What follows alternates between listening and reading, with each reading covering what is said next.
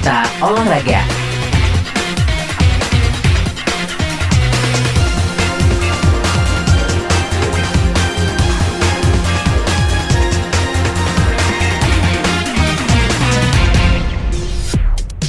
Selamat siang sahabat sonora saya Joni Putra untuk berita olahraga. Timnas Indonesia mewaspadai dua potensi yang dimiliki Taiwan menjelang berhadapan pada leg kedua playoff kualifikasi Piala Asia 2023. Laga Timnas Indonesia versus Taiwan pada leg kedua playoff kualifikasi Piala Asia 2023 itu dijadwalkan berlangsung di Stadion Chang Arena Buriram, Thailand pada Senin malam waktu Indonesia Barat.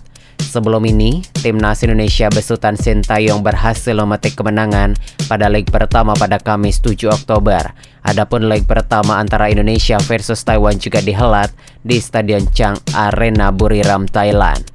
Timnas Indonesia berhasil memenangi laga tersebut dengan skor 2-1. Demikian saja nih putra untuk berita olahraga. Kembali ke program selanjutnya. Berita olahraga.